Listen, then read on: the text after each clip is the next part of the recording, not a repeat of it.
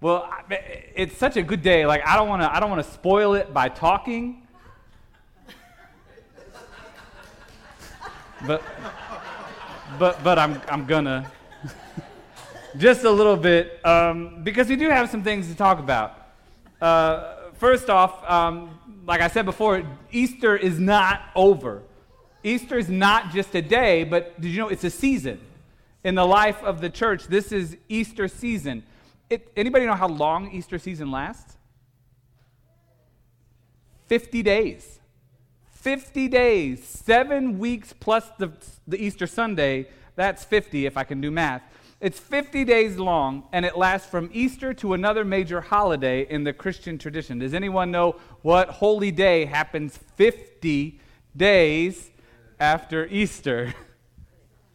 Pentecost. Right, Pentecost, literally in Greek, literally means 50th day. The 50th day. It's the day that the Holy Spirit descended on the church, just like the Holy Spirit hovered over the waters at creation, just like the Holy Spirit was in the waters of baptism for Harper and Presley and Peyton. The Holy Spirit descended upon the church, just as Jesus promised on Pentecost. But for now, we're still in Easter. We're still reveling in the resurrection. We're Christ's resurrection, our resurrection, our redemption. And so, what better way to, to spend this resurrection season than by talking about the gospel?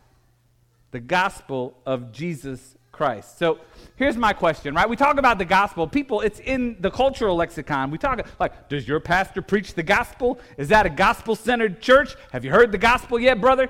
Right? We, we talk about the gospel. So here's my question for you What's the gospel? Like, if I came up to you and I'm like, look, I don't got much time, but I want to know about Jesus, can you uh, tell me the gospel in one sentence? The good news, you just translated. That's what gospel means, right? The good news. I got all day. so I've always been, it's, it's a tricky thing though, right? Because the gospel is, is huge. It's how do you fit the gospel in one sentence? I mean, it took four of them in our Bible to, to, to try to encompass it, plus somebody writing a bunch of letters to help us figure it out. I've always, though, been partial to the way Mark, the Gospel of Mark, introduces us to the gospel because the definition of gospel comes of the gospel comes straight from Jesus. Straight from Jesus. After Jesus has been baptized by John the Baptist, John the Baptist is thrown in jail, and I love this. Jesus says, Wait, what, what do you remember, Presley, what your shirt said eh, before you got wet? You go, girl, right? I mean, he didn't say that, but he basically said, It's go time. Jesus said, It's go time. Now is the time when, Jesus, when John was thrown in jail. And he began, we read, Jesus began proclaiming the gospel. And this is what he proclaims seven words the kingdom of God has come near. Period. Exclamation points. Better, right? Seven words, that's it. That's the gospel according to Jesus. Jesus began proclaiming the gospel, and then he says, The kingdom of God has come near. That's my easy answer. So if anyone ever comes up to me, hey, what's the gospel? Right? You got the Sunday school answer, God, right? But if you can get seven words out, the kingdom of God has come near. The gospel, the good news, is that the kingdom of God isn't some far off place that we can only dream about, but is right here. The kingdom of God washed over Peyton and, and Presley and Harper today in the water. The kingdom of God came near. So, we're going to spend the next six weeks talking about what it looks like when the kingdom of God comes near. And we're going to do that by looking at what I think arguably is probably one of the most famous parables that Jesus ever told. It's from the Gospel of Luke, chapter 15, verses 11 through 32. And my Bible, my Bible calls it the parable of the prodigal and his brother. But most of us probably know it as the parable, parable of the prodigal son. Right. Here it is. This is what it looks like, and today, mostly what I'm going to do is read it to you. Uh, this is what it looks like when the kingdom of God comes near. Then Jesus said, There was a man who had two sons. The younger of them said to his father, Father, give me the share of the property that will belong to me. So he divided his property between them. And a few days later, the young son gathered all he had, and he traveled to a distant country. And there he squandered his property in dissolute living. When he had spent everything, a severe famine took place throughout the country, and he began to be in need. So he went and hired himself out to one of the citizens of that country, who sent him to the fields to feed the pigs. And he would gladly have filled himself with the pods that the pigs were eating, and no one gave him anything. But when he came to himself, he said, How many of my father's hired hands have bread enough and to spare, but here am I dying of hunger? I will get up and go to my father, and I will say to him, Father, I have sinned against heaven and before you. I am no longer worthy to be called your son. And so treat me like one of your hired hands. So he sent off, and he went to his father. But while he was still far off, his father saw him and was filled with compassion. And so he ran and he put his arms around him and he kissed him. And then the son said to him, Father, I have sinned against heaven and before you. I am no longer worthy to be called your son. But the father said to his slaves, Quickly, bring out a robe, the best one, and put it on him. Bring a ring on his finger and sandals on his feet, and get the fatted calf and kill it, and let us eat and celebrate. For this son of mine was dead and is alive again. He was lost and is what? Anybody want to sing Amazing Grace? and they began to celebrate. Now, his elder brother, his elder son, was in the field. And when he came and approached the house, he heard music and dancing, and he called one of his slaves and asked what was going on. And the slave replied, Your brother has come back and your father has killed the fatted calf because he has got him back safe and sound. Then that older brother, what happened? Was he happy? Oh, he became angry. He refused to go in. His father came out and began to plead with him. But he answered his father, Listen, for all these years I have been working like a slave for you. I have never disobeyed your command.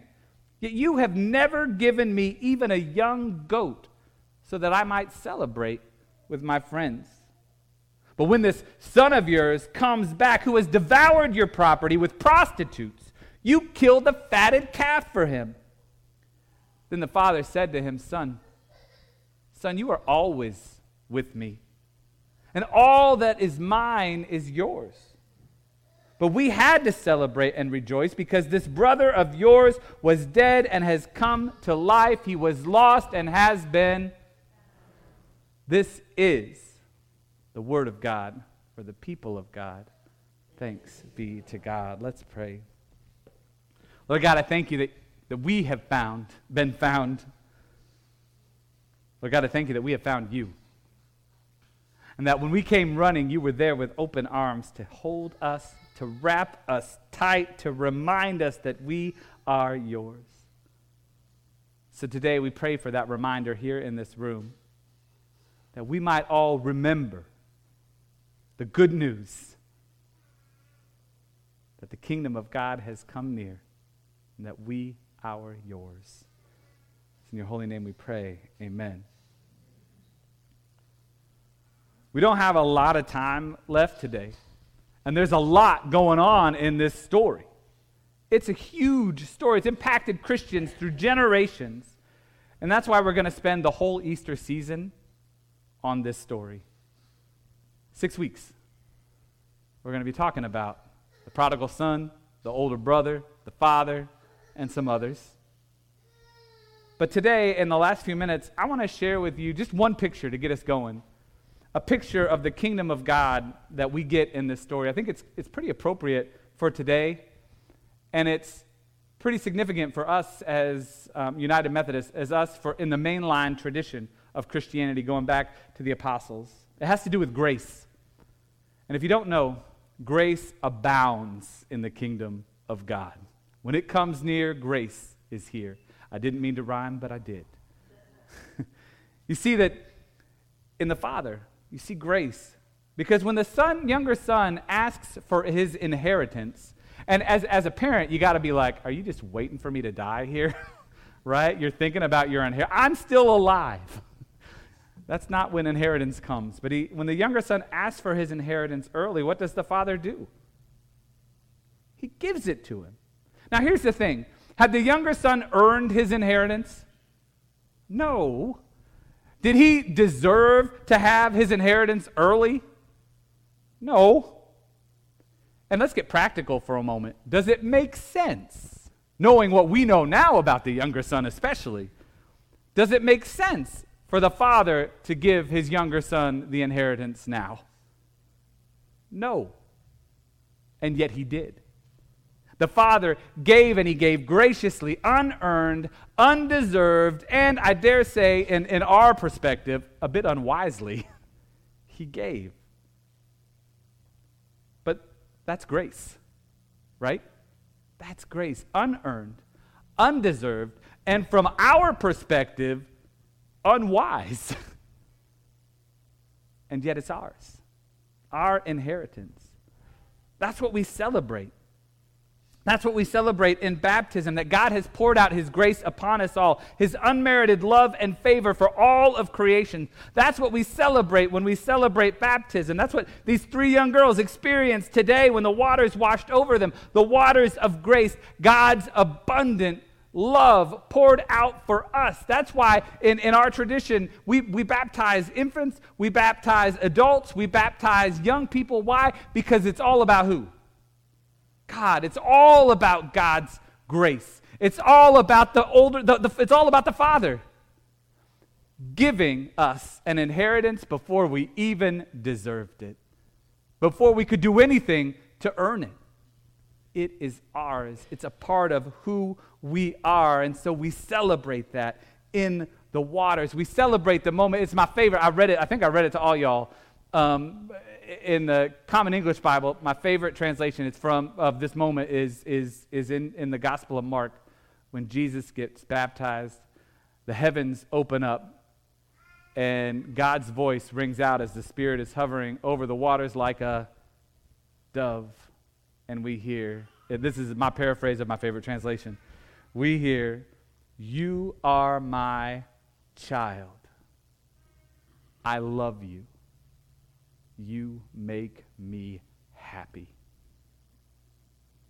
That's grace. That's what God was saying when you were in the water. I don't know if y'all heard him. You are my child, Harper. I love you, Presley. Peyton, you make me happy. Right? All of us, no matter what we do, it's undeserved.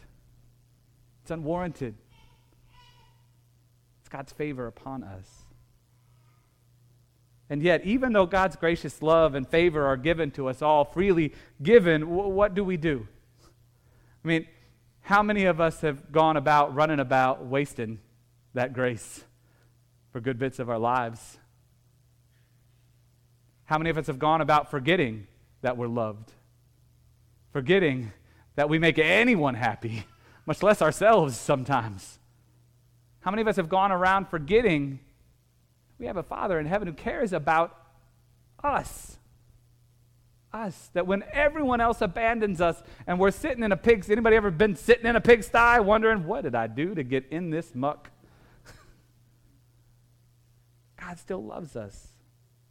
Even in the muck and the mud and the pig poo, God looks at us and says, oh, You still make me happy. even though we waste it. Just like the younger brother, we don't give God's grace the attention it deserves. We don't respond in kind. We ignore God's love. We live for ourselves, reveling in the good we have, what we've inherited, and forgetting that it all comes from the Father, forgetting that it was paid at, for, that was given at a price paid by the Son.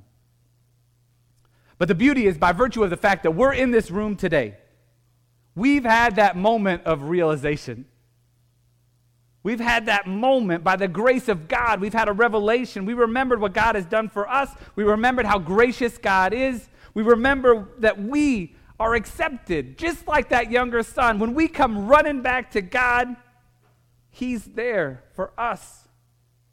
We remember how gracious God is, even to the least of these, especially to the least of these. God is there with open arms, running toward us. And so we've come back home home to the Father. Just like the prodigal son. And just like the prodigal son, we've been accepted back, graciously, lovingly welcomed home. When Peyton and Presley and Harper, when they all acknowledged their decision to follow Christ, when they said, I'm going to renounce the spiritual forces of wickedness, my favorite thing in the book of discipline, my book of worship, I'm going to renounce the spiritual forces of wickedness and give myself to Jesus Christ. I'm going to put Christ first in my life. I'm going to respond to the grace of God known through his Son and given to us by the Spirit. I'm going to live my life in return for that. When we profess our faith in Jesus Christ, we come home like that prodigal son. That's our moment in the muck and mire to have the realization oh man, it's better for the least of these with the Father than it is for me right here. I'm going home. And that's what today is all about. This grace filled vision of the kingdom of God come near, of the Father with us, loving us, caring for us of the bat waters of God's unearned grace washing over us, the ways that we come home to God when we profess our faith, and how graciously, graciously, lovingly we're welcomed back. The Father is so overjoyed, He serves up a feast, a fatted calf, a beautiful celebration. Everyone's invited. And that's where this story ends the celebration. But it's not where our story ends. Because today is a celebration. Today we're bathing in God's grace. Yes, today you have decided to follow Jesus. Today you have acknowledged your inheritance. It's yours, it's in your hand, even if you've wasted it before. Even if you feel like you've spent all the grace God ever had to give you, guess what? Just like that inheritance, it's right there waiting for you when you get back. Waiting for you. That's today.